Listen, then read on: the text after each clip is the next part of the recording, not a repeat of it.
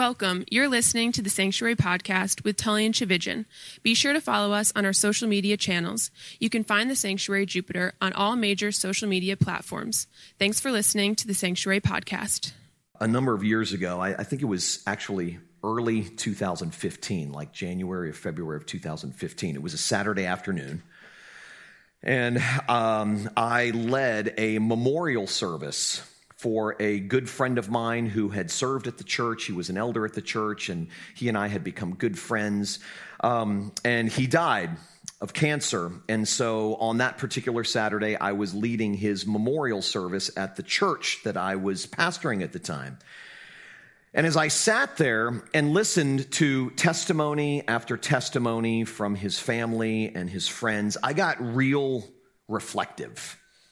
Funerals and memorial services can be really sobering. In fact, Ecclesiastes talks about that. Ecclesiastes says that uh, it's better to go to a funeral than a wedding because funerals are sobering. Funerals put you in touch with real life in a way that is sobering. And as I sat there listening to testimony after testimony from family and friends, I started thinking about all the mistakes I'd made over the course of my life the people that I'd hurt, the, the secrets that I had, and, and the ways that I'd failed. I couldn't help it. I didn't want to be thinking about that stuff. But I started thinking about how badly I wanted a do over in life. I was thinking about my life, and yes, it was filled with blessings and grace and all good things from God, but I was sitting there thinking about the ways I had blown it the ways I had failed, the, the regrets that I had. And so I remember distinctly sitting there longing for a clean slate, a fresh start on life. And so I went home from that memorial service and I, w- I was feeling down. I was rummaging through my catalog of regrets, knowing that I couldn't go back in time and fix anything that I had broken. But I, it was Saturday, so I still had to prepare a sermon to preach the next morning. And I just I didn't feel up for it. There have been times in my life where Saturday night or Sunday morning has rolled around, and the last thing I want to do is stand up and preach for a variety of different reasons. And this was one of those occasions. I just, I didn't feel, I didn't feel up to it. There was this inner accuser telling me I didn't deserve to preach, that I'm too bad to preach, that I'd made too many mistakes, that I had failed too many times that I was a hypocrite. I felt like a fraud on that Saturday afternoon, but I had a job to do. I was preaching through Acts at the time, and the next verses that I was scheduled to preach from were Acts chapter 9, verses 1 to 19. So on this particular Saturday, after listening to testimony after testimony and feeling the way that I was feeling, after going to that memorial service and then coming home and feeling like a fraud as I was rummaging through all of my regrets and hearing this internal voice of accusation telling me that I shouldn't get up there and preach, that I'm too bad to be a preacher, that if people really knew who I was, they wouldn't listen to a word you said, and so on and so forth. I opened my Bible to prepare my sermon that I didn't want to preach and read these verses. Acts chapter 9, verses 1 to 19, the verses that I just read to you. And as I read those verses, my downtrodden soul was revived. Revived. Here I was sitting there thinking, I'm not qualified for this. I mean, I, I know myself better than other people know me, and I, I know the real me. I'm not, who am I to stand up in front of a group of people and tell them about God? I mean, I'm, I'm a sinner, I'm a, I'm a failure. Who do I think I am? And then I read these verses. And God used these verses to remind me that He only works through flawed people because flawed people are all that there are. This, these verses, and there are packs of these verses scattered throughout the Bible that God has used at different times in my life to sort of revive me, to revive my spirit, to remind me of something that's true when I desperately need to know whatever that truth is. The bad people of the Bible encourage me. I don't know if they encourage you, but when I read stories of people in the Bible, and there are a lot of them, stories of people in the Bible who lied, people who cheated, people who screwed things up, people who failed, people who fell, people who can't seem to get it right no matter how hard they try, people that God has been faithful to, and yet they're not faithful back to Him. When I read stories like that, they always encourage me. Always encourage me. Um, they, they remind me that God is in the business of pursuing and using doubters and deniers and adulterers and murderers and failures of every kind, as I said in my prayer. It's good news to me that God loves and uses weak people who fail because weak people who fail are all that there are. It's good news to me. So when I read this account of Saul and his conversion and the fact that of all the people in the world, God selected him, the person who was probably at the time least qualified to stand up. He had the least amount of credibility, especially with Christians. They were scared to death of this guy. They had heard story after story about the fact that this guy was going around trying to rid the earth of them. And yet, this is the person, this bad guy is the person that God chose. I said a few weeks ago that I find it comforting that Jesus never scanned the room for the most put together person and then send that person out to tell others about him. Never once. He always sent stumblers and sinners. I find that super encouraging. Saul wasn't a good guy. Okay, I mean, these verses make it pretty clear. He, he wasn't a good guy. He was a religious extremist. He arrested and killed people in the name of God.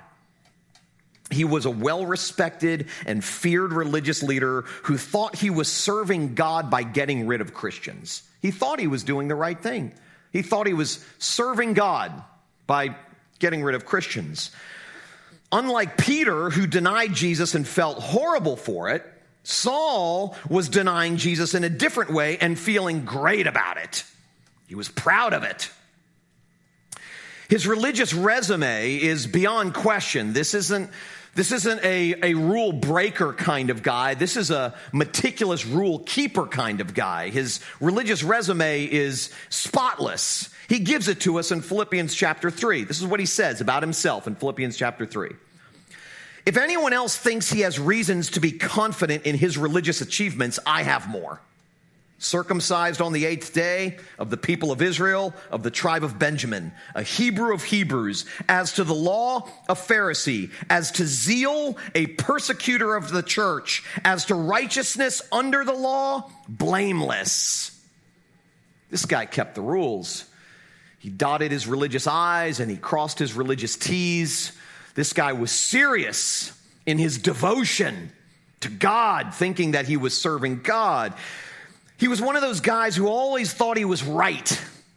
He was dogmatic. He was very proud of his religiosity. And he didn't just talk about it, he was willing to act on it.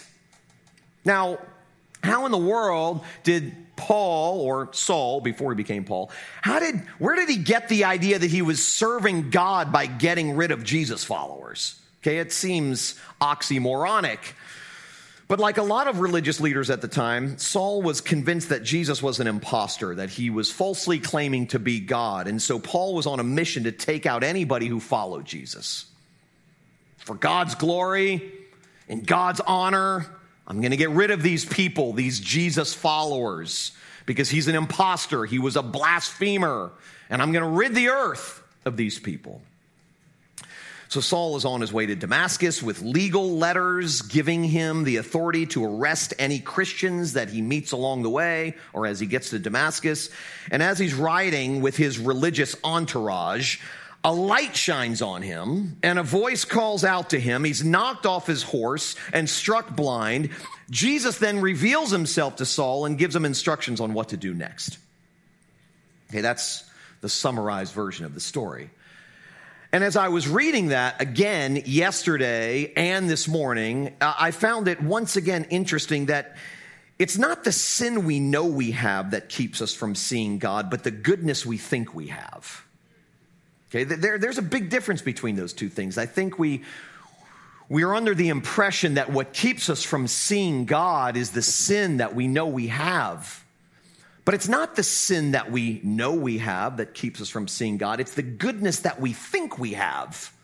In one sense, before Paul was physically blind, he was spiritually blind. He couldn't see Jesus. His goodness was in the way. He thought he was a good guy. He was very proud, as I said, of his religious achievements. He was serving God. He was a minister. Okay? And, uh, and yet he couldn't, couldn't see Jesus. So much so that he wanted to get rid of Jesus' followers. Um, it wasn't Saul's unrighteousness that kept him from seeing God, it was his self righteousness that kept him from seeing God. In the Bible, it's always the immoral person who gets the gospel before the moral person.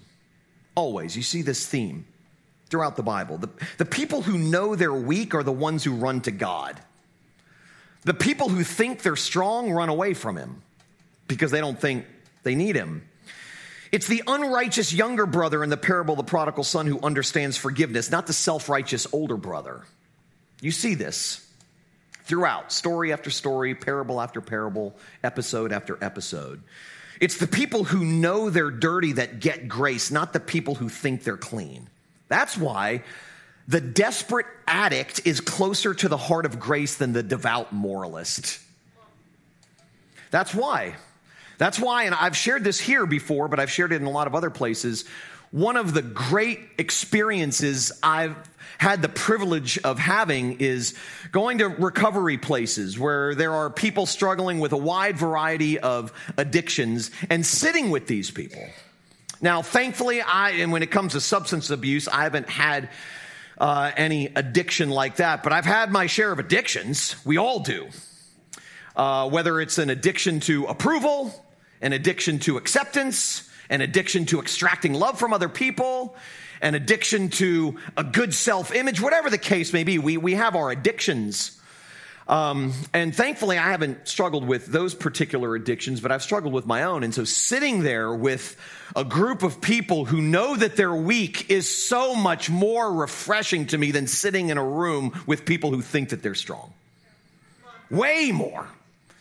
I mean, I. Um, I've said this before, but uh, one of the things that troubles me about churches is that it's filled with the kinds of people, in my opinion, the kinds of people that didn't flock to Jesus because they're, they didn't think they needed him that much. But when you're sitting with a group of people who know their weakness, who know their desperation, who know that they can't make it on their own, it's actually very, very refreshing.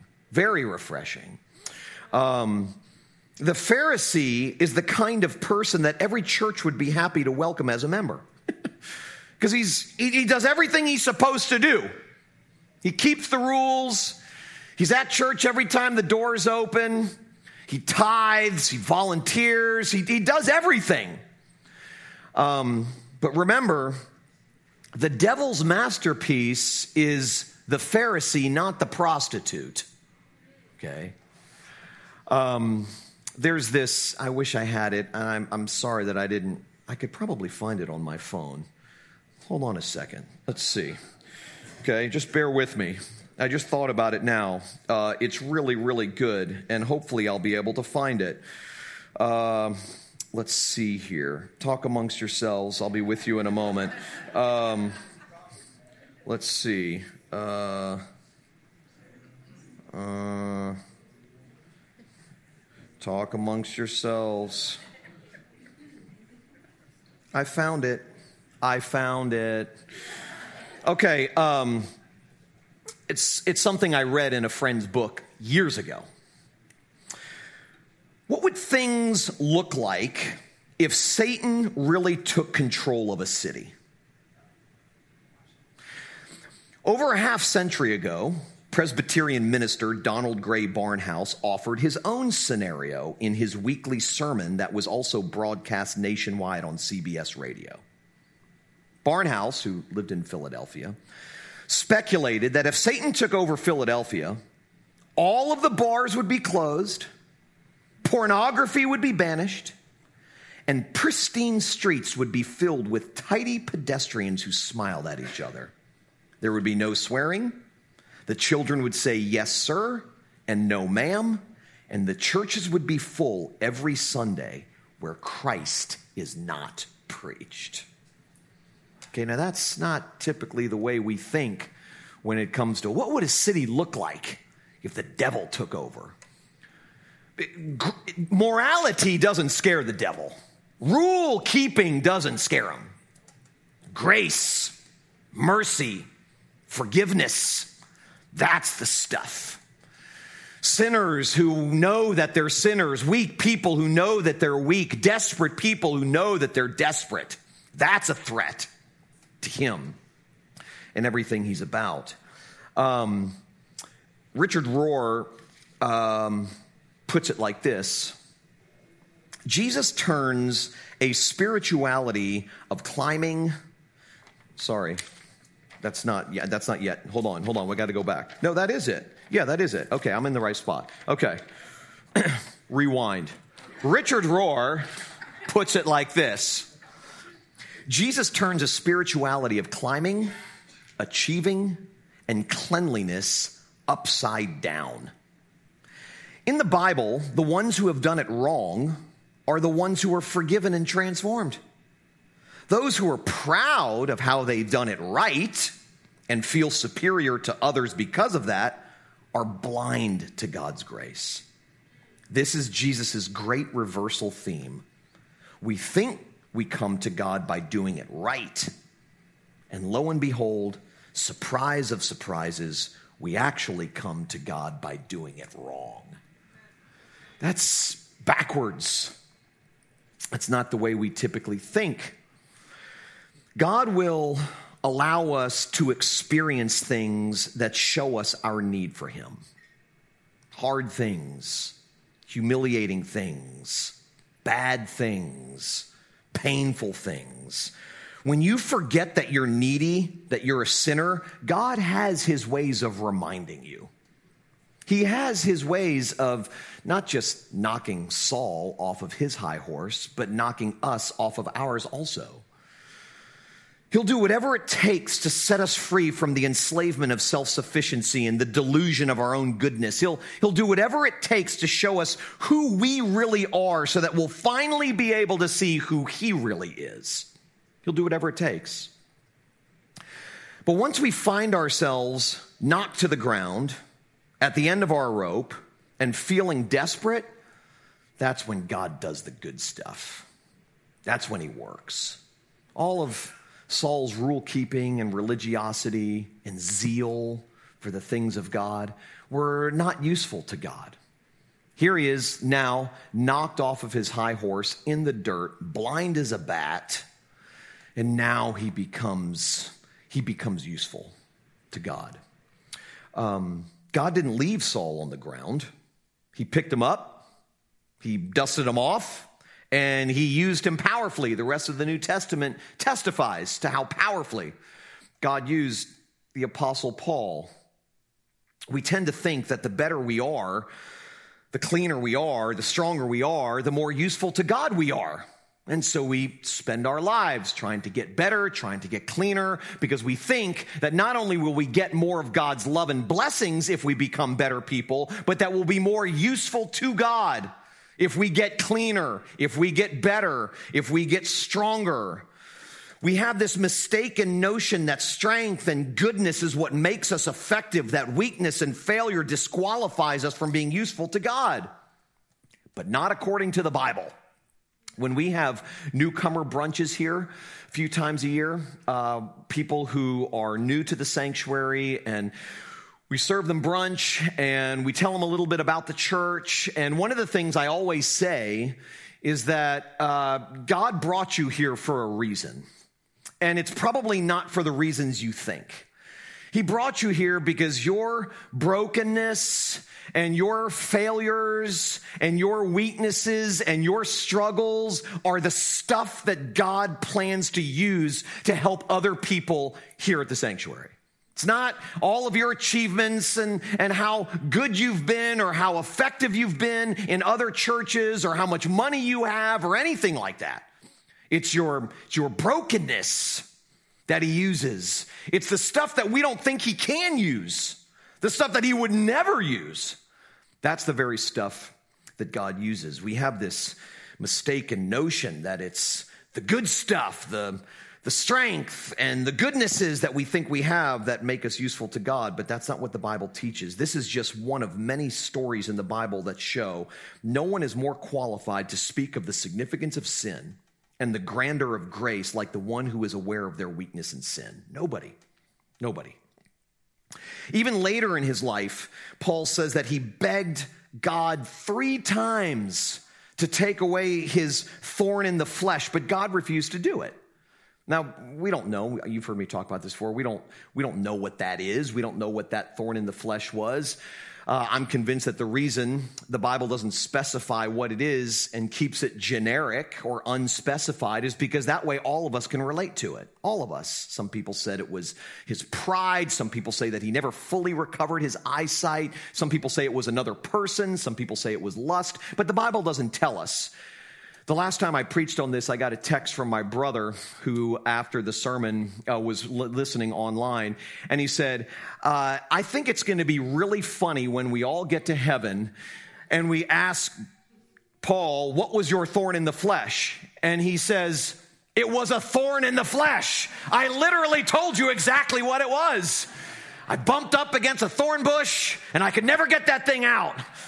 Um, but nobody, nobody knows what it is. Uh, but in some way, shape, or form, it was debilitating Paul.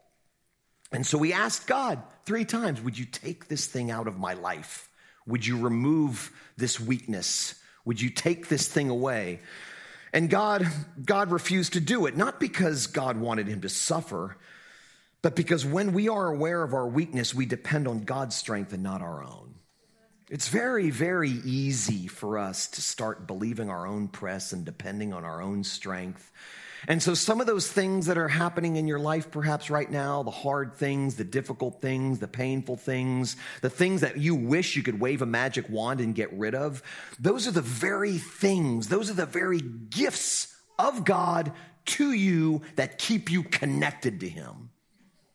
Because even if life was great and everything in life was great, uh, and we weren't struggling or suffering in any way, shape, or form, um, and we started depending less on God because of that, that's, that would rob us of freedom. That would rob us of hope. But God will do whatever it takes to keep us connected to Him because with Him there is hope always. With Him there is freedom always. Um, the very things we think God can't use are the only things that God does use. The very things. So, um, if you've been married and divorced, uh, if you've suffered tragedy in some way, if you've really screwed things up, that's the stuff. That's the stuff that will actually be useful to God as He uses you to help other people. The hard stuff. I've said this before, but I may be temporarily inspired when someone shares their successes with me, but I am, um, I am moved when someone shares their failures with me. I feel less alone in this world when someone shares their failures with me. So while someone sharing their strength and someone sharing their successes with me may inspire me temporarily, uh, it's when someone shares their struggles and when someone shares their failures with me that I feel less alone. I feel more deeply connected to that person. I feel helped. Um, in God's economy of grace, losing and failing and falling and sin and the pain that comes from those things, th- that's the base metal and raw material for redemption that stuff. There's something about the breaking in our lives that helps us to see God in a way we would have never seen him otherwise, ever. I mean, in all of Paul's, Saul's uh, Bible reading, Bible study. I mean, he went to the equivalent of a seminary back in the day. Um, I mean, he was serious. He had given his life to ministry, uh, and he couldn't see God. He was blind to who God is.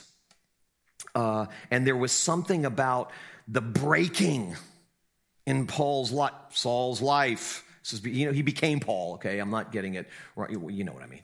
Uh, there's something about the breaking that happened, the humiliation that happened, um, that that helped him see God in a way that he couldn't see him otherwise. Um, at Fallen and Free, the conference we hosted here this past year, I shared that when I was at my worst, I would pour out the depths of my distress to my friend Paul Zahl. He's been a mentor and a counselor for me, a friend, a father figure for many, many years. And when I was at my worst and I was really going through a dark night of the soul, I would talk to Paul two, sometimes three times a week. Um, and I would just pour out the depths of my distress to him. And he'd always respond with the phrase, stick with that.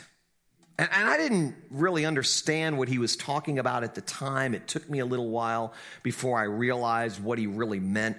What he meant was that there's so much to learn in the place of ruin, so much to see at the scene of pain and loss and regret and shame and fear. So don't be so quick to look for a way out. Don't be so quick to try and fix it. Stick with that is what he said. We tend to make a God out of getting fixed. We tend to idolize things like getting better.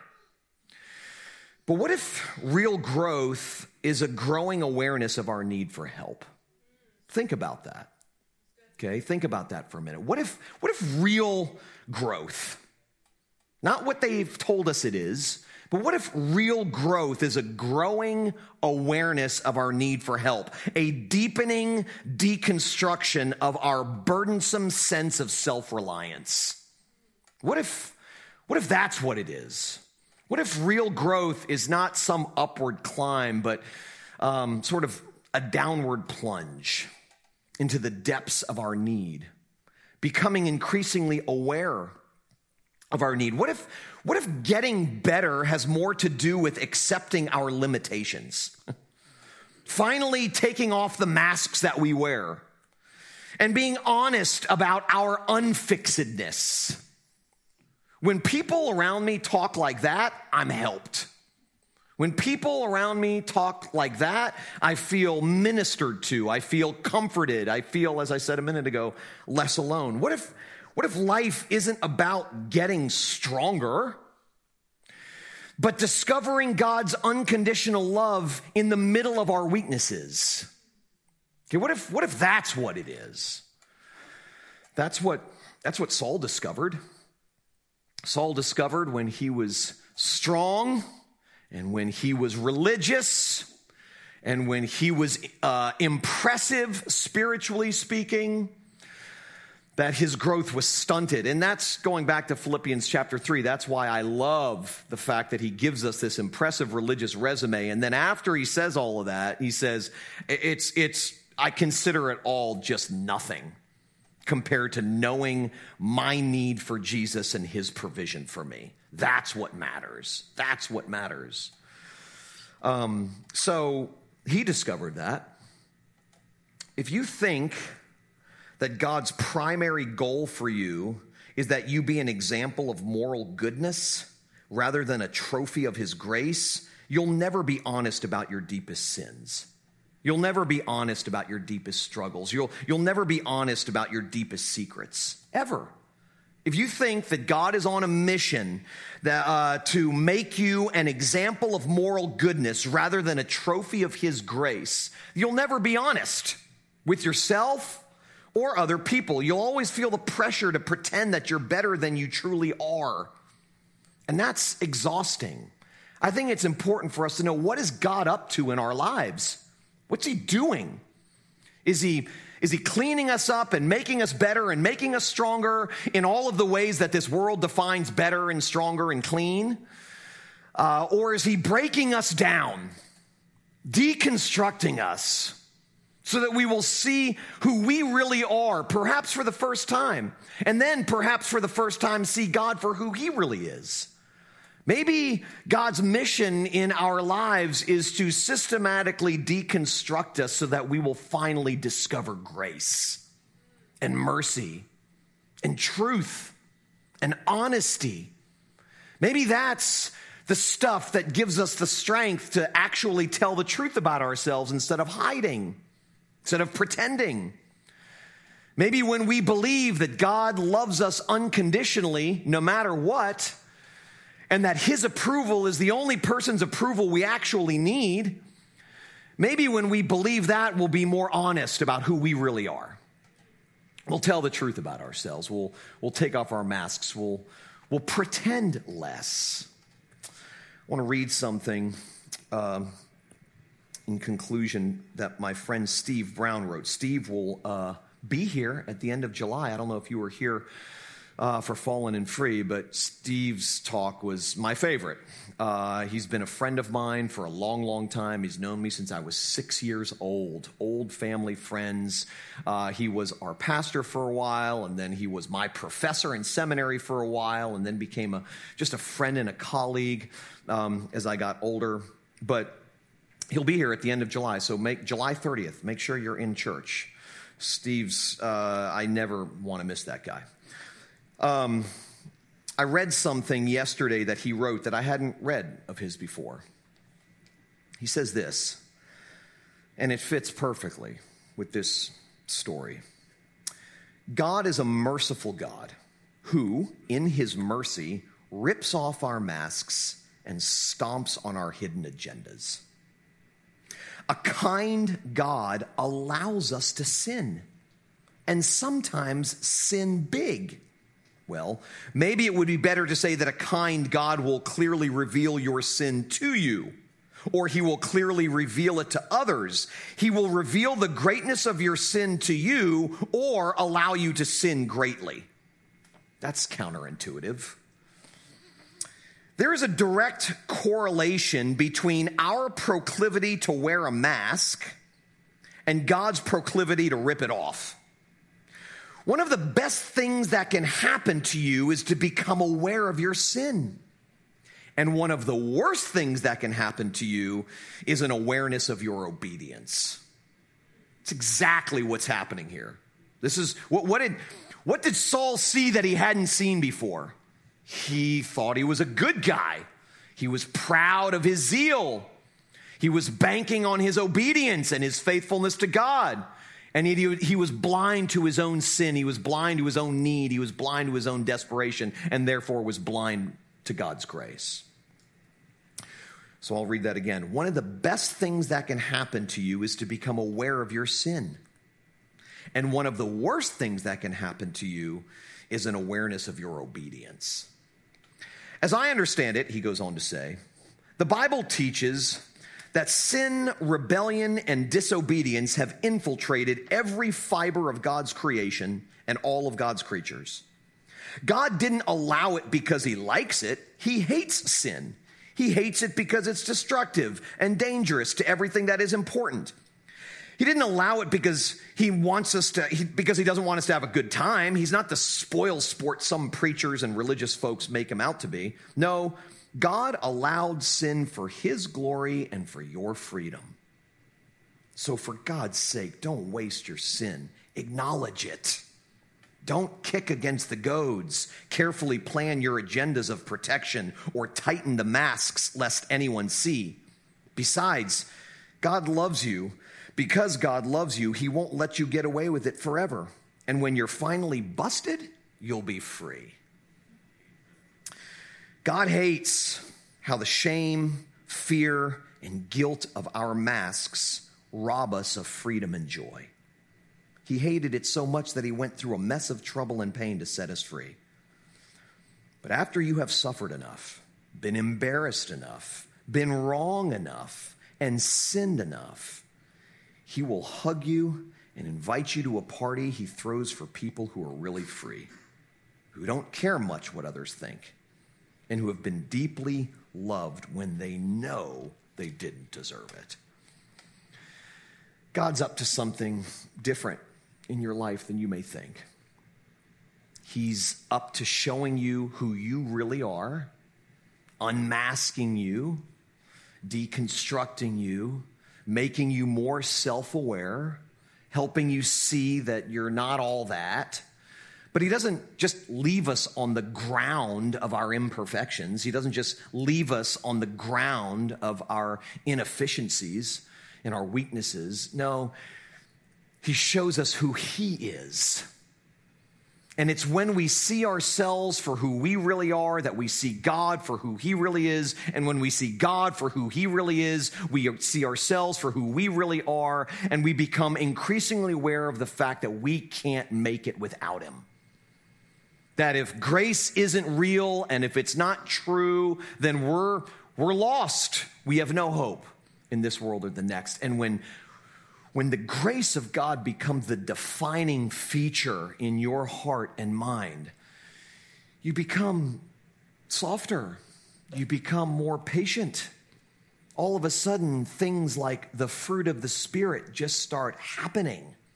Not because you're going out and trying to get all this stuff, it's just happening as a result of being marinated in God's mercy and God's grace and God's forgiveness because you know how much you need those things. That's what softens hard hearts and makes you more empathetic and makes you more loving and makes you more caring. It's not reading books on how to be more loving or listening to sermons on how to be more loving. It's not making New Year's resolutions and then checking off the boxes. It's not that stuff. That's not the stuff. It's just becoming increasingly aware of how much grace and forgiveness you need, marinating in that. And then all of a sudden, grace and forgiveness and patience and things like that start flowing out of you into the lives of other people. And that is what makes you useful to God. Let's pray together. Thanks for listening to the Sanctuary Podcast. If you've enjoyed this message, would you consider giving to the work God is doing through the Sanctuary? You can visit our website, thesanctuaryjupiter.com slash give, for more information on ways to give. That's thesanctuaryjupiter.com slash give. Thanks for listening to the Sanctuary Podcast.